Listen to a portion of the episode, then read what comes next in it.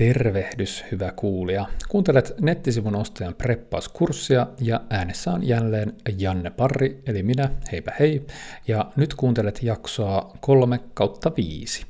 Ja tänään aiheena on verkkosivualustat. Nyt ihan siltä varalta, että löysit tämän jakson aivan sattumalta, niin tämän preppauskurssin tarkoitushan on tutustuttaa sinua näihin nettisivuprojektien kiemuroihin ja tehdä se vielä sellaisella selkeällä suomen kielellä. Näin ollen sitten aikoinaan, kun olet ostamassa niitä nettisivuja, niin voit tehdä hyviä päätöksiä. Mutta nyt sitten itse aiheeseen, eli nettisivualustoihin.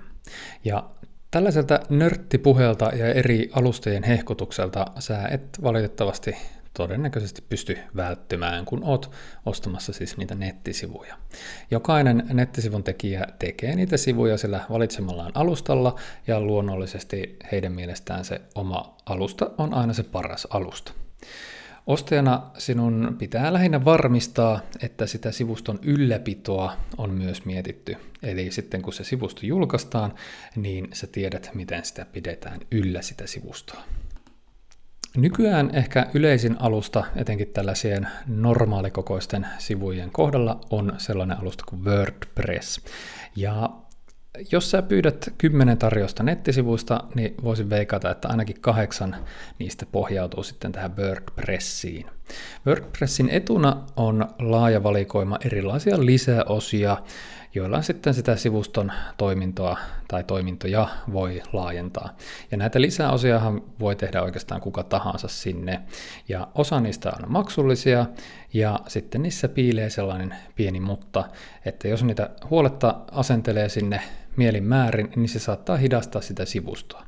Pahimmassa tapauksessa nämä lisäosat saattaa myös aiheuttaa tällaisia konflikteja, eli se koko sivusto saattaa kaatua ihan vain sen takia, että siellä on joku vanha, vanha lisäosa esimerkiksi asennettu.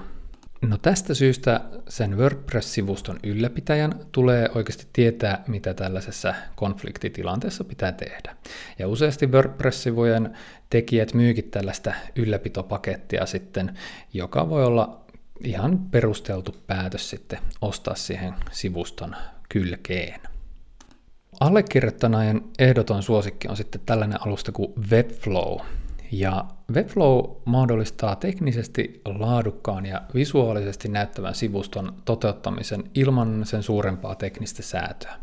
Ja nettisivun ostajana sinunkaan ei tarvitse käydä päivittelemässä mitään lisäosia ja teemoja toisin kuin siellä WordPressissä, vaan jos sinne tulee jotain päivityksiä, niin ne menee automaattisesti ja sä lähinnä huomaat ne uusina ominaisuuksina, jotka sitten taas helpottaa sitä sun elämää ja niiden nettisivujen ylläpitoa.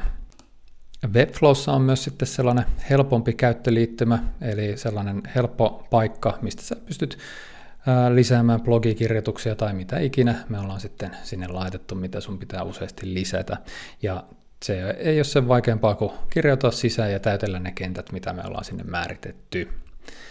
Tätä Webflowta ja WordPressia mä oon vertailu aiemmin enemmänkin, ja jos se kiinnostaa, niin kannattaa kurkata toi mun blogikirjoitus videoineen tosta oheisesta linkistä, minkä mä laitan tämän, tämän jakson lisätietoihin.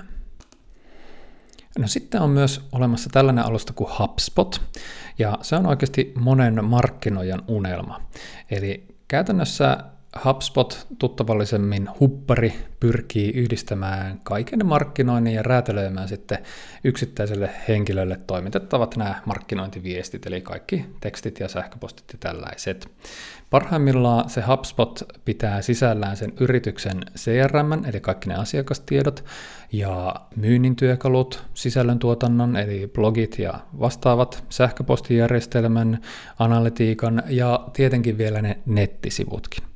Ehkä se isoin kynnys tämän hupparin kohdalla on kuitenkin se hinta, ja se hintahan hyppää nopeasti satoihin euroihin kuukaudessa, ja tämän takia moni pienempi yritys sitten ohittaa sen, vaikka se olisikin ihan siisti, siisti idea yhdistää nämä kaikki järjestelmät yhteen paikkaan.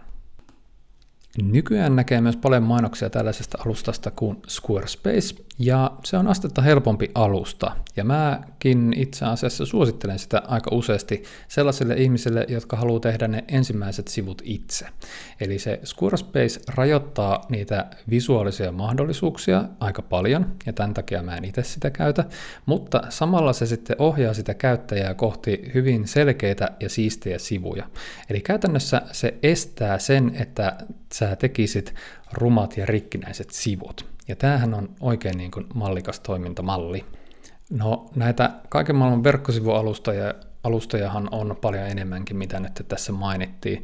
Ja jos sä ostat ne sivut ulkopuoliselta tekijältä, niin kannattaa välttää NS-helppoja alustoja, kuten Wix ja Webnode ja kotisivukone ja Webly. Ja toisaalta sitten, jos sun budjetti on pieni, niin kannattaa oikeasti miettiä, että mitä jos sä tekisit ne sivut itse esim. sillä Squarespacella, ja sä et tarvii oikeasti siihen mitään koodausosaamista. Se, se niin kuin riittää, että sä osaat kirjautua sinne sivuille ja sitten vähän vedellä palikoita paikasta toiseen ja kirjoitella ne tekstit sieltä, niin sille jo pääsee liikkeelle. Mutta tässä oikeastaan oli nopea katsaus näihin verkkosivualustoihin.